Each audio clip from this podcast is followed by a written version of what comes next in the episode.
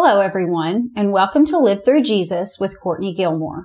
On this episode, Judah's sons are wicked. He puts his daughter in law in a bad situation. She takes matters into her own hands, and Judah takes responsibility for his actions. We'll talk about putting things off, making excuses, being a hypocrite, being a leader, and how God can redeem. Genesis 38.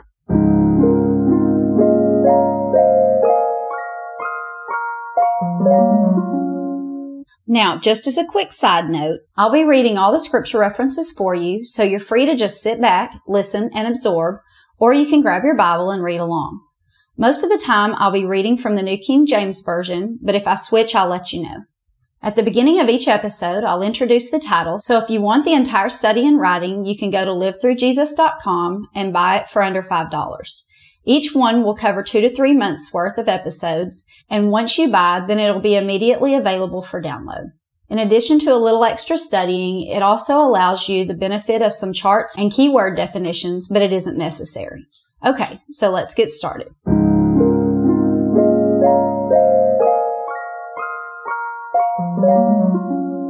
This is lesson two of the Sons of Israel study, and last week we talked about Joseph being Jacob's favorite and how his brothers hated him so much that they sold him into slavery and told everybody that he was dead. And so if you happen to miss that episode, you might want to go back and listen to it because it's the foundation of the story of Joseph. And so you're going to want to know that as we continue. And we talked about favoritism, jealousy, hatred, discretion, and how we should be reacting to our feelings. Now, this episode, we're going to take a quick detour from Joseph and talk about Judah. So let's go ahead and start reading in Genesis 38 1. It came to pass at the time that Judah departed from his brothers and visited a certain Adullamite who was named Hira. And Judah saw there a daughter of a certain Canaanite whose name was Shua. And he married her and went into her. And she conceived and bore a son, and he called his name Ur. And then she conceived again and bore a son and called his name Onan. And she conceived again and bore a son and called his name Shelah. He was at Jabez whenever she had these children. Then Judah took a wife for Ur, his firstborn, and her name was Tamar. But Ur, Judah's firstborn, was wicked in the sight of the Lord, and the Lord killed him. And Judah said to Onan, Go into your brother's wife and marry her, and raise up an heir to your brother. But Onan knew that the heir would not be his, and it came to pass, when he went into his brother's wife, that he emitted on the ground, lest he should give an heir to his brother. And the thing which he did displeased the Lord, therefore he killed him also. Then Judah said to Tamar, his daughter in law, Remain a widow in your father's house till my son Shelah is grown. For he said, Lest he also die like his brothers. And Tamar went and dwelt in her father's house. Okay, we're going to stop right there and talk about this just a little bit. So, sometime after they sold Joseph into slavery, then Judah went to stay with his friend in a nearby town. And he met a woman there, and she's only identified as Shua's daughter. We don't know her name. But they get married and they have three sons, and then they move three miles southwest to another town called Chezib. And after their firstborn son Ur grows up, then Judah finds a wife for him and her name is Tamar. And we have no idea what it was that made him so wicked, but most likely it wasn't just one bad thing that he had done, but more like an entire life full of sin. Whatever it was, it was bad enough for God to kill him. And so after he dies, then Judah tells his second son to marry Tamar and have children with her so that his oldest son, Ur, can have an heir. And so this is something that is not obviously common at all around here and something that we don't quite understand, but it was a very common custom back in those days because if a man died and didn't have any children, then he wouldn't have anyone to carry on his name or inherit his property or anything like that. And so I'm going to read you in Deuteronomy 25, 5 through 10 This is when Moses is telling all of the people what they're supposed to do whenever they get into the promised land. And this is one of the rules that he gives to them. And it just shows that this is the way that they did things back then. So let's begin reading in Deuteronomy 25 5. It says, If brothers dwell together and one of them dies and has no son, the widow of the dead man shall not be married to a stranger outside the family, but her husband's brother shall go into her, take her as his wife, and perform the duty duty of the husband's brother to her. And it shall be that the firstborn son, which she bears, will succeed the name of his dead brother, that his name may not be blotted out of Israel. But if the man doesn't want to take his brother's wife, then let his brother's wife go up to the gate to the elders and say, My husband's brother refuses to raise up a name to his brother in Israel. He will not perform the duty of my husband's brother. And then the elders of the city shall call him and speak to him. And if he stands firm and says, I do not want to take her, then his brother's wife shall come to him in the presence of the elders, remove his sandal from his foot, spit in his face, and say, So shall it be done to the man who will not build up his brother's house. And his name shall be called in Israel the house of him who had his sandal removed. So this was a very serious thing if you chose not to marry your husband's wife and carry on his name because you see the repercussions of that. He's very much dishonored by the whole community if he chooses not to fulfill his duty as a brother-in-law. Again, that would not be a normal duty of a brother-in-law in our day, but because they handed down property to each man's children and things like that, then this would matter a lot more back then. And so Onan didn't have the guts to tell anybody that he didn't want to do this. He wanted to give the appearance that he was doing what he was supposed to do, but not actually do it. So he married her, but he made sure that he did not get her pregnant. You know, a lot of times we feel like no one sees what we're doing. You know, sometimes we can make ourselves look as though we're doing the right thing and not really be doing the right thing.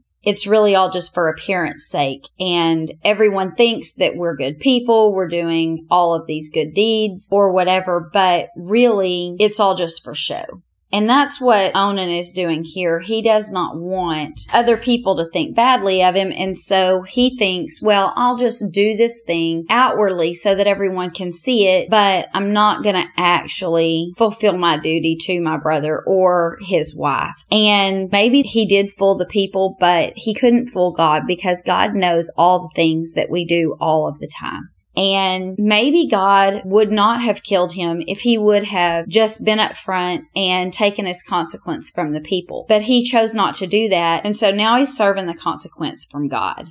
That definitely should be a lesson to us that the Lord always sees what we're doing and we should seek to please him above other people it's hard sometimes for us to deal with others and how they might react, but providing our lives are really in the Lord's hands, then we should be much more concerned about how he feels about what we're doing than other people or whatever other reason that we don't want to do what we're supposed to do. And so after Onan died, Judah gets scared. He's like, both of these boys, after they married Tamar, died. So I don't know if he thinks she's cursed or if he knows that his sons are just doing wrong things or what all is going on, but he is too afraid to give his last son to Tamar to be married. So he tells her, Hey, just go back home to your dad and live as a widow. And whenever Shelah gets a little older, then I'll send for you and you can marry him. But right now he's just a little too young. And what we have to wonder is, did Judah ever intend to give Shelah to her? You know, either he's putting this all off just because he's afraid and he hopes he'll feel better about it later or circumstances will change, or maybe he's just making an excuse to get her away from him and he never intends to give her Shelah in the first place if he never intends to do this, then his excuse is not an excuse. It's just a lie it's not a real reason. He's not giving her a real reason. And we have to be careful of that because a lot of times we do this where we don't want to tell people the real reasons. So we tell them a fake reason. And if it's not the real reason, then it's not telling them the truth. And then everybody is operating off of this fake excuse and you can't just deal with the real reason and figure out a solution it doesn't help anyone whenever we just make excuses that aren't real or we put things off without really having any sort of plan because other people don't know what we're thinking and then they're operating off of what we've told them when that really may not even be the true reason in the first place. So we just need to be careful of that. We're going to go ahead and read on about Judah and what ends up happening with that. But I just think we need to be really careful about telling people things that aren't true just to make it easier on ourselves. Okay, so let's go ahead and continue reading in verse 12 it says, Now in the process of time, the daughter of Shua, Judah's wife, died. And Judah was comforted and went up to his sheep shearers at Timnah, he and his friend Hira the Adullamite. And it was told to Tamar, saying, Look, your father-in-law is going up to Timnah to shear his sheep.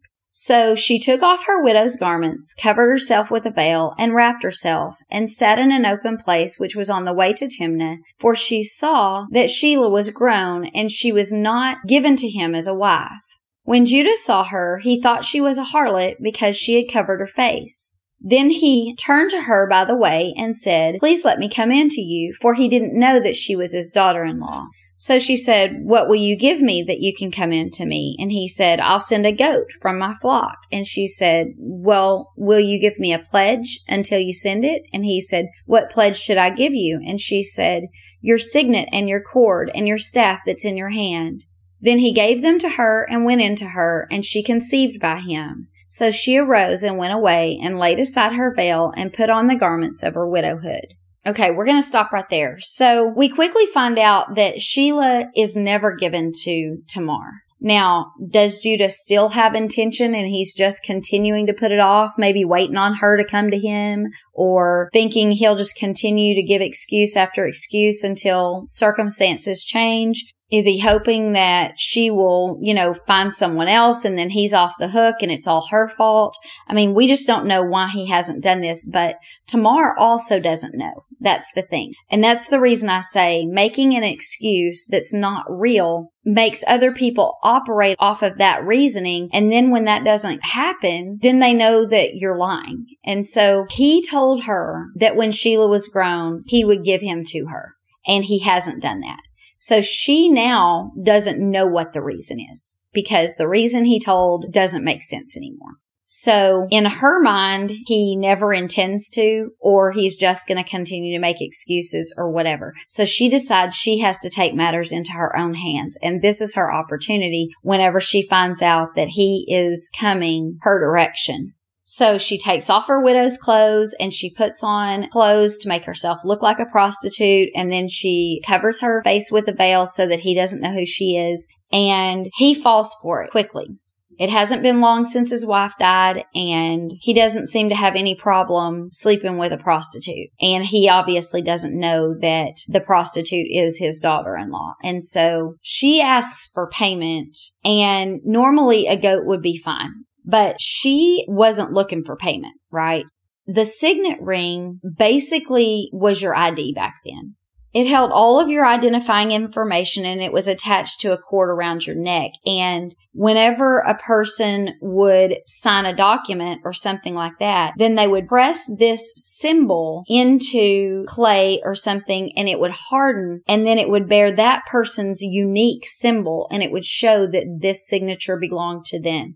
And, you know, Judah's staff may also have had some sort of identifying mark. And so she asked for those two things as a pledge from him and she said it was so that she would have something to ensure that he would bring this goat to her. But she really just wanted his ID. She wanted to be able to say, I slept with this man. Okay. And so this would hold all of his ID. And he easily agreed to this plan and gave it to her. And then they slept together and she got pregnant. And as soon as he left, she took off all of her prostitute clothes and put back on her widow clothes and went back to her dad's house like nothing had happened. Okay. And so listen to what happens beginning in verse 20. It says, And Judah sent the young goat by the hand of his friend the Adullamite to receive his pledge from the woman's hand, but he didn't find her. And he asked the men of that place, saying, Where is the harlot that was openly by the roadside? And they said, Um, there's no harlot in this place. And so he returned to Judah and he said, I can't find her. And also the men of the place said, There's no harlot here.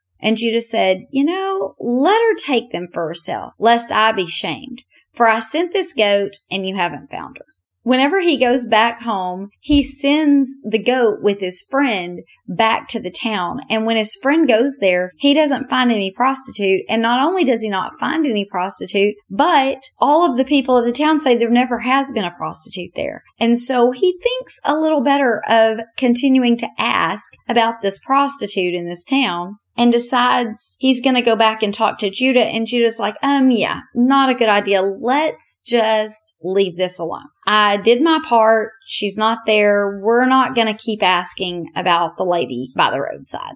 Might kind of give myself away just a little bit. So we're just going to keep this to ourselves. Now, I don't know if their ID was like a key and they could just go have another one made or he didn't need it or what, because it seems like that's a pretty important thing to leave behind with some strange woman. But apparently his reputation was that important. And so he wasn't willing to continue to press this issue. Okay, so let's see what happens after Tamar goes back to her father's house and everybody finds out that she's pregnant beginning in verse 24, it says, And it came to pass about three months after that Judah was told, saying, Tamar, your daughter in law, has played the harlot. Furthermore, she's with child by harlotry. So Judah said, Bring her out and let her be burned. And when she was brought out, she sent to her father in law and said, By the man to whom these things belong, I am with child. And she said, Please determine who these things are, this signet and cord and staff. And so Judah acknowledged them and said, She has been more righteous than I because I didn't give her to Shelah, my son. And then he was never with her again. So she's got him, right? She's totally got him. So once she starts to show, then word gets back to Judah and I'm sure he's very embarrassed and he just wants to get rid of this whole thing because not only has she prostituted herself, but she's now pregnant as a result of that. And so his immediate response was that she should be burned. Why? For her sexual immorality? um, the same sexual immorality that he himself engaged in only three months before. I mean, he doesn't know that he's the person that was with her, but he knows that he did this thing, this same thing that she did.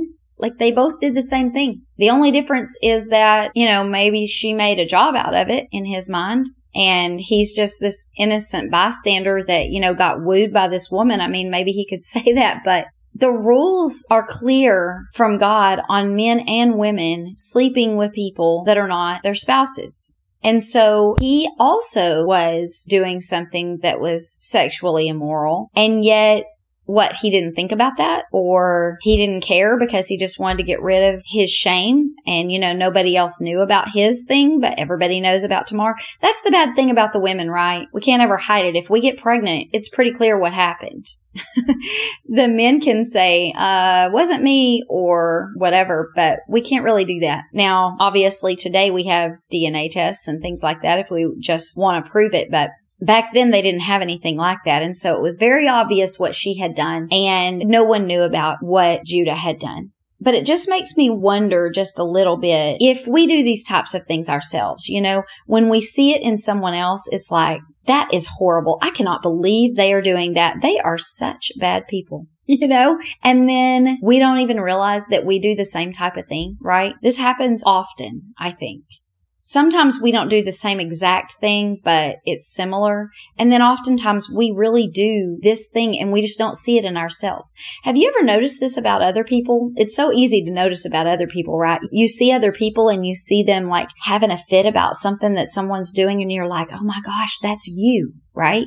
This is definitely evident in parents and children, right? A lot of times you'll see this where the parent is like, oh, my kids, and then everybody else is like, the reason you have such a problem with that is because that is you, right? That's you. You do that same thing and it drives you crazy when you see it, but you apparently don't notice that they got that from you or you do that all the time, right? And so it's easier to see sin in other people and it's easier to see the repercussions of that or how bad it really is when we see it in other people. And then for ourselves, even if we see that we do it, we make more excuses, right? We know why we do those things and we're like, yeah, but that's not really the same thing because whatever. Listen to what it says in Matthew 7, 1 through 5. Jesus knew we were like this, right? He knew this was our tendency. Obviously, he knows everything, but he makes sure to write it down so that we know that he knows, right? And it's like, here's what you guys need to do. Matthew 7, 1. Judge not that you be not judged. For with the judgment that you judge, you will be judged, and with the measure you use, it will be measured back to you. And why do you look at the speck in your brother's eye, but don't consider the plank in your own eye? Or how can you say to your brother, let me remove the speck from your eye, and look, a plank is in your own eye? Hypocrite. First remove the plank from your eye, and then you will see clearly to remove the speck from your brother's eye. Now, I do want you to notice because this verse is quoted so very often about don't judge people and all of that, it does not say that we are not supposed to, you know, notice things about others and take note of that and not do them or even that we're not supposed to say something if we have the right intentions and if we ourselves are seeing the situation clearly, because it does say if we remove the plank from our eyes, then we'll be able to see clearly to remove the speck from our brother's eye. And so there are many places in the Bible that do talk about, you know, helping our brothers and sisters in love whenever they're sinning and things like that. But I think this is specifically talking about this type of situation with Judah because it says, with the judgment that you judge, that is how you will be judged. And with the measure that you use, it'll be measured back to you. And so have you ever noticed how whenever you think something about someone else and you look at them with contempt or thinking that they're doing something so wrong, then other people start judging you in that same way. People start really looking at you when you start telling them that they do something. They're like, hmm, really? That's funny coming from you because you last week, blah, blah, blah. And so we have to be really careful that we're not doing anything similar to that. If we have any ability to speak on the matter, or if we do do things like that, then we have to come to our brothers and sisters in a spirit of, Hey, this is something that I struggle with also. And maybe we can help each other out because this is something I've noticed in myself, or this is something that I used to do. This is how I've been kind of dealing with it, things like that. Because if we come at people as just like, ah, what are you thinking? Why are you acting like that? Then they're going to be like, mm, you do that too. You're really not one to talk, right? And then notice how it also says with the measure that you use, it'll be measured back to you. So however harsh we are with others, then that's what we should expect in return. And so if we are going to address something in someone else, we better be kind, right? We better be understanding and merciful and gracious because that's what we want done back to us. And if we allow ourselves to be self-righteous and think that we are untouchable and everything we do is perfect and we're just going to set this person straight and we do it in a very rude way, then that's the kind of thing that we should expect back from other people. Even if it's not that person, other people will see it. And so we have to be very careful of that. And this is just about gonna come back and bite Judah, right? He's now seeing I'm the one that did that. Uh, it wasn't just you. Not only did I sleep with a person, but I slept with you. I'm the reason that you are in this situation. And then notice it's not just that he's the reason that she's pregnant. He's the reason that she sat by the roadside in the first place, right? And he admits that. That's what's good about Judah. If you notice, he says, she is more righteous than me. Look in verse 26. Judah acknowledged and said, She has been more righteous than I because I did not give her to Shelah, my son. So not only did he realize hey, I put her in this position. I don't really think I can burn her for being pregnant when I'm the one that got her pregnant. But he also says, she's better than me because she's in this situation. She did this thing because I did something I should not have done. I kept my son from her out of fear and made her have to just be a widow forever or put her in a situation to make a decision like this, right? Because he was just expecting Tamar to just go back to her dad's house and leave this thing alone. That's what she's thinking. And since he's put her off so long, he understands that she has no reason to think that she'll ever get him as her husband. And so she has to take matters into her own hands, or at least that's how she feels. Now, he's not necessarily responsible for her sin, but he is responsible for putting her in a bad situation. He's responsible because Tamar has done the right thing, right? She could have done the wrong thing by just ah, he didn't give me Shelah. I'm just going to go marry another man. But she didn't. She was trying to honor her end of the deal and stay pure and wait for Shelah. And then he never gives him. And so she's like, you know what? I'll make sure that my child is of this family. I'll make sure of that. And so Judah realizes, man, I put her in a bad position. And so that just makes me think about leadership in general when we are in a position of leadership in a family, in a church, as an employer, are we responsible for the actions of those that are under our authority? Do we put them in situations to succeed or do we put them in difficult situations where they don't know how to do the right thing? I mean, that happens, doesn't it? Where we just put them in impossible situations and then we're mad at them whenever they don't react well, whenever they do the wrong thing and they're like, Hey, I don't know what you expected me to do. I don't know what the right thing is because you haven't done the right thing. Oftentimes when we do the wrong thing as a leader, it just causes this ripple effect and those under us also do not do the right thing. And so we have to put people in situations to be successful when we're in a position of authority. That's why the Bible tells us that we're held to a higher standard whenever we are in positions of leadership. Listen to these couple of verses. The first one is found in Matthew 18, 6 and 7. It says, But whoever causes one of these little ones who believe in me to sin, it would be better for him if a millstone were hung around his neck and he were drowned in the depths of the sea.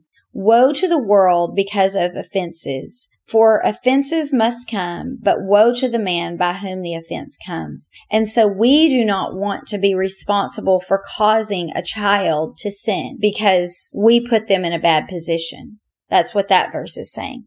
Now listen to Romans 14, 21. That first one was adults in relation to children. This one says, it is good neither to eat meat, nor drink wine, nor do anything by which your brother stumbles, or is offended, or is made weak. So what that's saying is that even if it might be right for us to do, even if we can drink wine and not get drunk, even if we think that this thing is right, but the other person is trying not to do it because it's wrong for them, whatever it may be, if we do something that causes someone else to stumble, because we know that that's their weakness and we do that in front of them and cause them to stumble, then we're held responsible for that. We're supposed to help others be their best and do their best and obey the Lord. We're supposed to strengthen them and not put them in positions where we know they are weak and they're not going to be successful in fighting that. So that's another time when our actions affect others and God can hold us responsible. Now, last one on this, look at James 3 1. It says, My brothers, let not many of you become teachers, knowing that we shall receive a stricter judgment.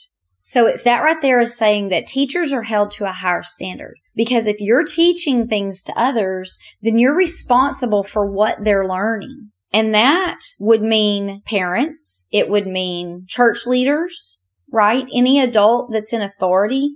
What about even again employers? Employers that are teaching their employees. Okay. So all of these situations, obviously this is talking about spiritually, but we don't want to put other people in bad situations because we don't do our job.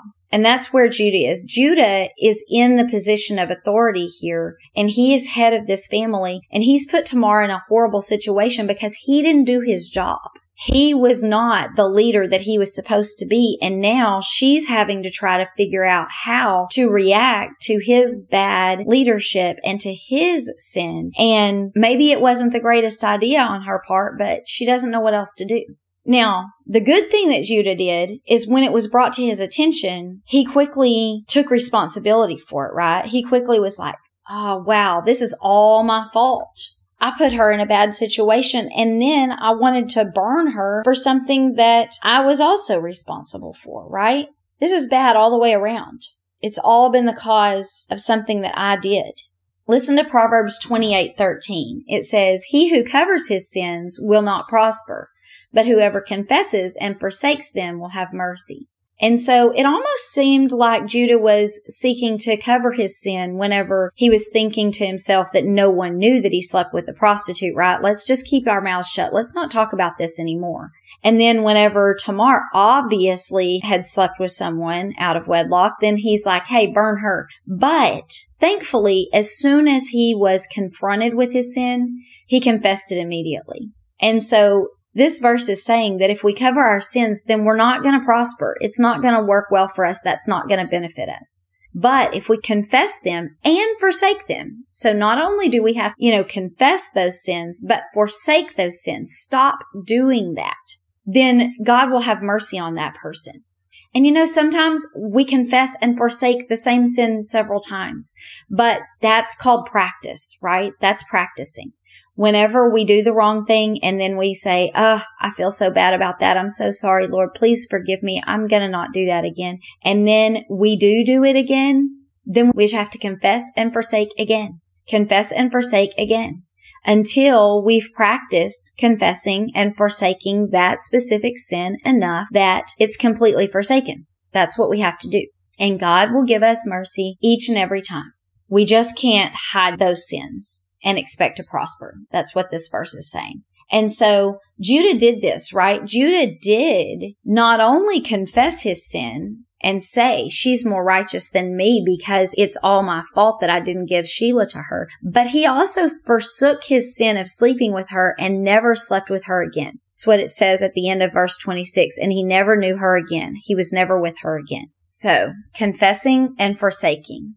Okay, let's read the very end of Genesis 38. Now it came to pass at the time for giving birth that behold, twins were in her womb. And so it was when she was giving birth that the one put out his hand and the midwife took a scarlet thread and bound it on his hand saying, this is the one that came out first.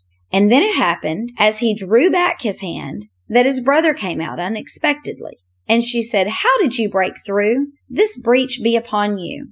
Therefore, his name was called Perez, which means breach. And afterward, his brother came out who had the scarlet thread on his hand, and his name was called Zerah.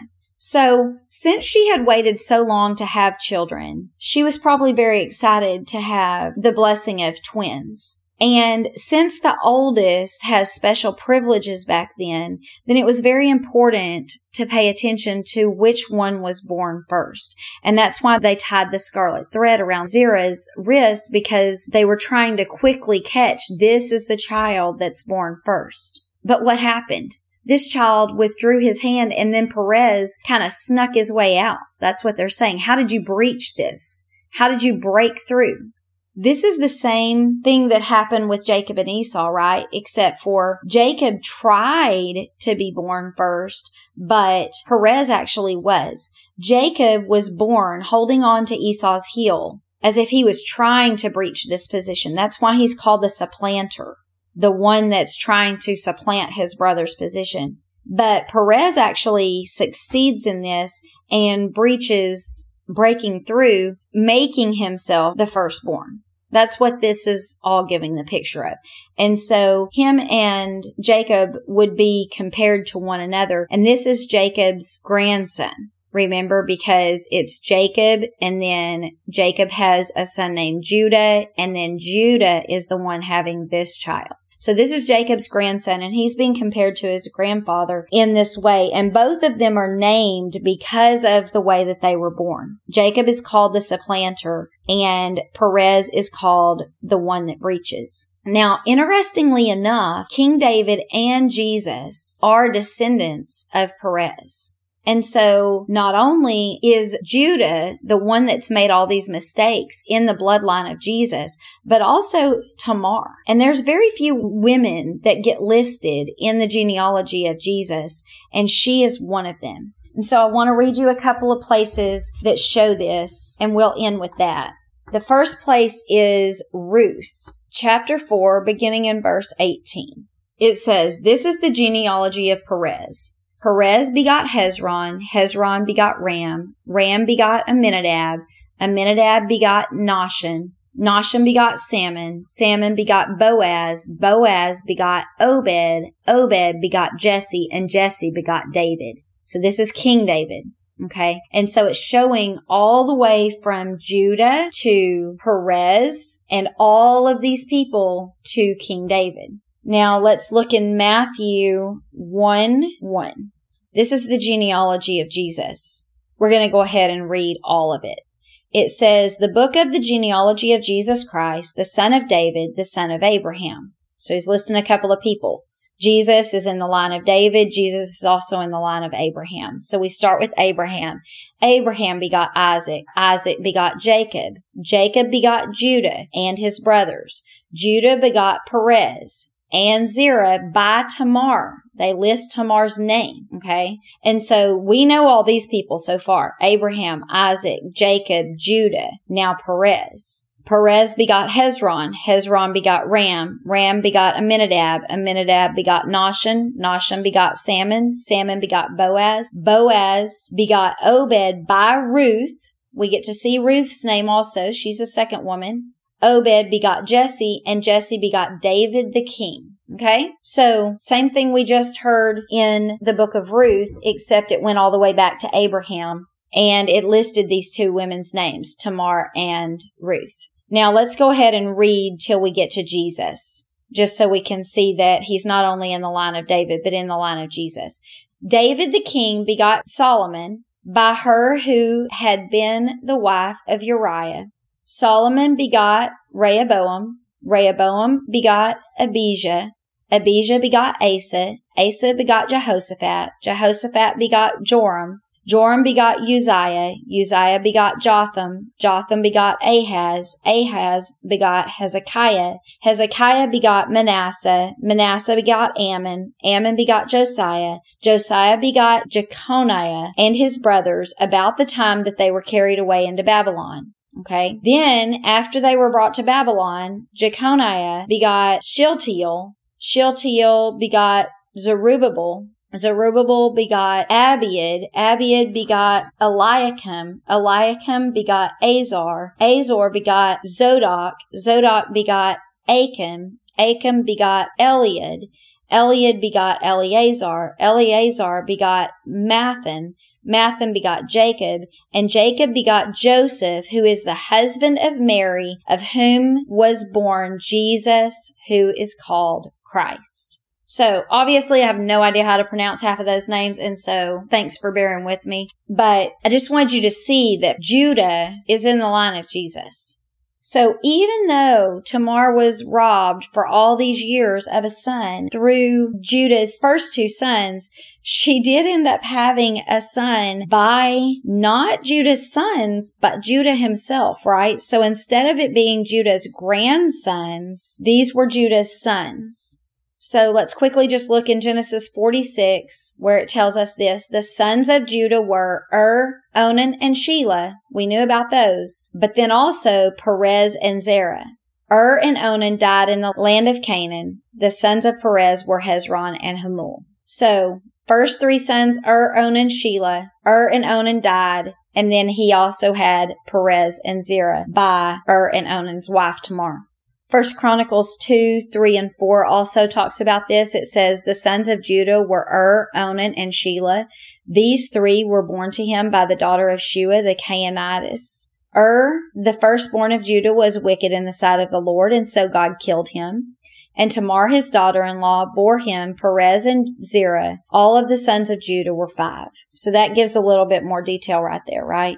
Now I do want you to know that Shelah apparently does end up getting married and having children of his own that are not by Tamar. He does not marry Tamar. And they talk about that in First Chronicles 4, beginning in verse 21. It says, The sons of Shelah, the son of Judah, were Ur, the father of Lecah, Laadah, the father of Mareshah, and the families of the house of the linen workers of the house of Ashbea. Also Jokim, the men of Chozeba and Joash. Saraph, who ruled in Moab, and Jashubi Lehem. Now the records are ancient. These were the potters and those who dwelled in Netaim and Gederah. There they dwelt with the king for his work. Huh, those were harder names. So anyway, Shelah did get married. We don't know to whom, but he did have children and it says that his firstborn son he did name Ur. So he did carry on his brother's name with his first son. Now, the last thing I want to talk about is just how God redeemed this situation and had grace on Judah because of the things that he did. And he can do that same thing for us. You know, Judah did make a mistake, but here's the thing. He's not identified by that mistake. Judah does other things that are good. And so we can't really say, oh, well, he did this wrong thing. Why does he get to have the children that are in the bloodline of Jesus? Because if that were the case, then God could say that about every single one of us. Oh, they did this wrong thing. Why do they deserve this or that? And the thing is, is that remember, as soon as he was confronted with his sin, he confessed it and forsook it.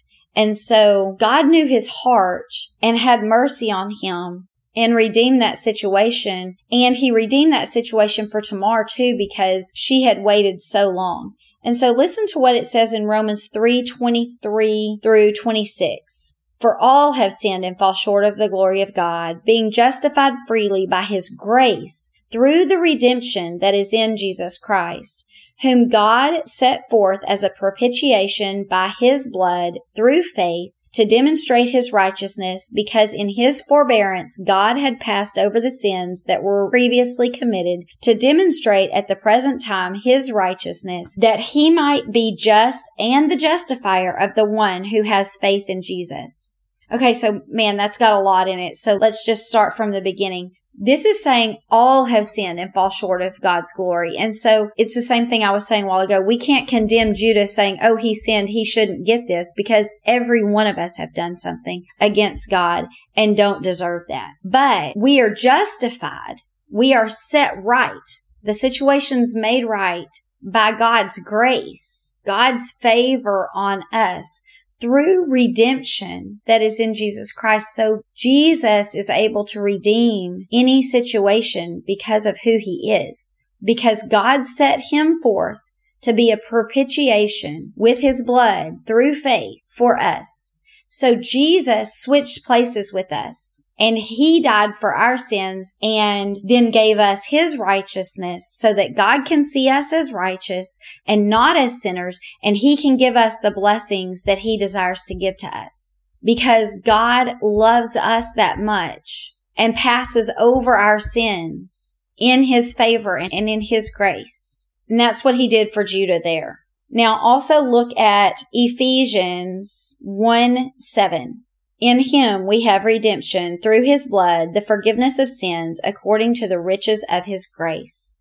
So again, because God has an abundance of grace for us, then he gives us redemption through Jesus and we have forgiveness of our sins. That's why Judah still gets to have this because God has redeemed him and he can do the same thing for us. So if you are in a situation where you have been hypocritical, you have looked at other people and said, Hey, y'all are horrible and I don't ever act like that. And then you later realize you did. Or if you've been a bad leader and put other people in bad situations, anything like this that you saw yourself in Judah, God can redeem that situation. And so don't lose hope. Hold on to those verses that we just read and remember that God can redeem any situation that we've put ourselves in through his grace and the blood of Jesus Christ.